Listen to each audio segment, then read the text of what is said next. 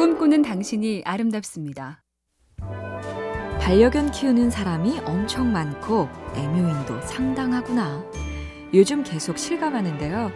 작가 버지니아 울프는 플러시라는 단편에서 코커 스파니엘 강아지의 일생을 다뤘고 릴리안 잭슨 브라운이란 작가는 그 고양이란 미스터리 시리즈로 큰 성공을 거뒀다죠.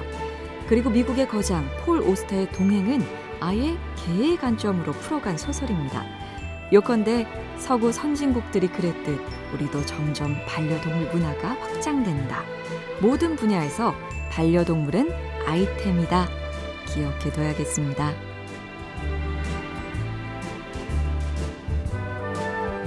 MBC 캠페인 꿈의 지도, 인공지능 TV 생활, BTV 누구, SK 브로드밴드가 함께합니다.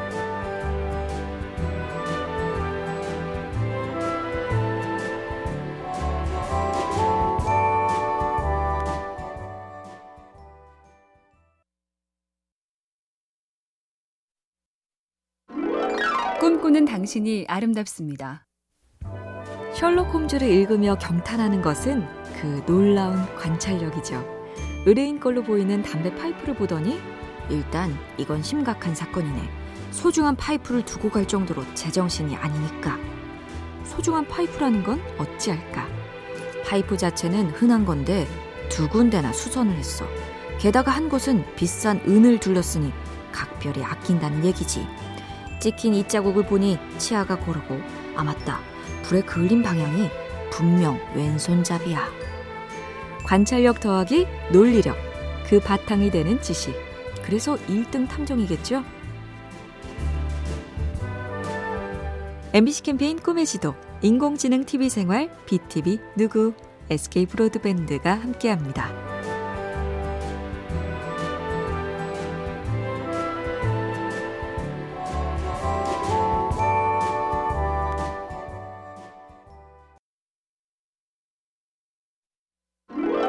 꿈꾸는 당신이 아름답습니다.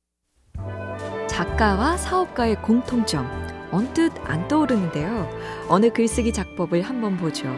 고등학교 졸업 앨범을 펼친다. 가장 성공할 것 같은 친구와 인기 최고였던 아이가 어떻게 살고 있는지 알아본다. 모두의 예상을 뒤엎고 제일 출세한 찔찔이 친구의 반전 사연도 추적해본다. 잘난 것도 없던 그 친구는 왜 이성 친구가 많았고 소풍날 가출을 시도한 친구는 왜 그랬는지 추측해본다. 훌륭한 작가는 사람에 대한 관심이 많고 모든 일의 원인과 결과를 따져본다. 훌륭한 사업가도 똑같다네요. MBC 캠페인 꿈의 지도, 인공지능 TV 생활, BTV 누구, SK 브로드밴드가 함께합니다.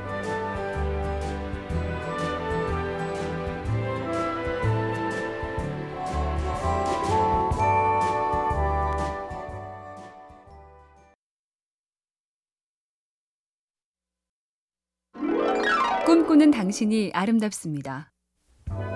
작가 스티븐 킹은 지필 습관이 일정했다죠. 점심 먹기 전까지 10장을 쓰고 낮에는 다른 일을 한 다음 잠자리에 들기 전 아까 그 10장을 수정한다. 차이코프스키는 매일 아침 45분 동안 꼭 산책을 했고 무라카미 하루키는 새벽 4시에 일어나서 6시간 정도 일하고 오후에는 달리기와 수영, 밤 9시에는 취침. 핵심은 뭘 하느냐가 아니라 반드시 규칙을 지킨다는 점이죠. 월화수 3일 동안 잘했으니까 목요일 정도면 쉬거나 빠지거나 줄여도 되지 않을까. 흔들리면 안 됩니다. MBC 캠페인 꿈의 지도, 인공지능 TV 생활, BTV 누구, SK 브로드밴드가 함께합니다.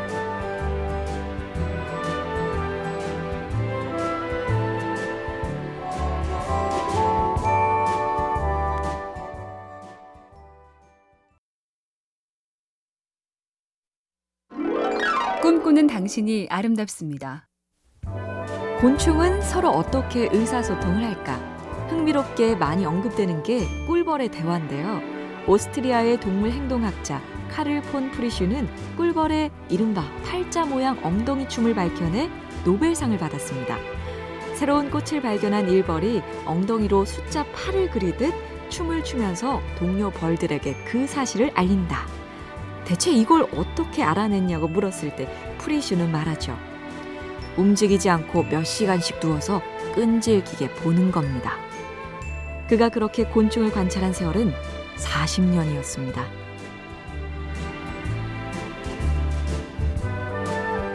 MBC 캠페인 꿈의 지도, 인공지능 TV 생활, BTV 누구, SK 브로드밴드가 함께합니다.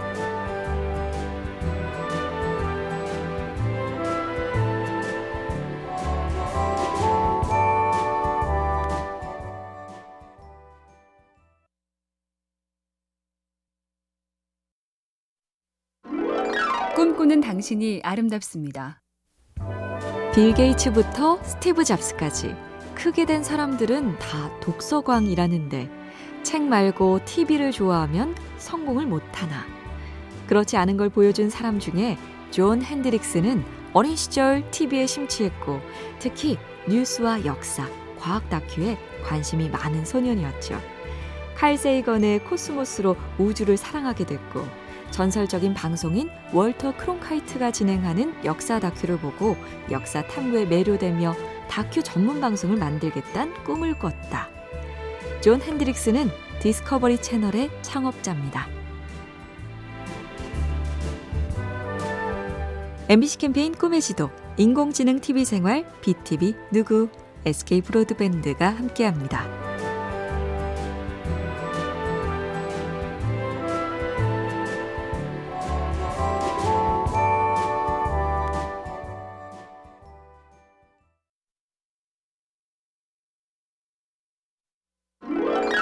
꿈꾸는 당신이 아름답습니다. 어린이날로 시작해서 어버이날, 스승의 날을 거쳐 성년의 날과 부부의 날까지 생애 전체를 축소한 듯한 5월의 기념일은 나이 드는 것에 대해 새삼 돌아보게 하는데요.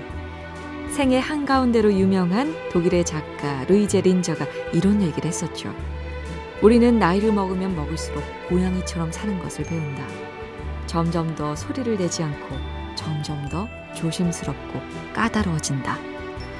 특히나 까다로워지는 건 외로움의 원인이 될 수 있다는 점에서 자주 신경 쓰고 세심히 경계할 만 하겠습니다.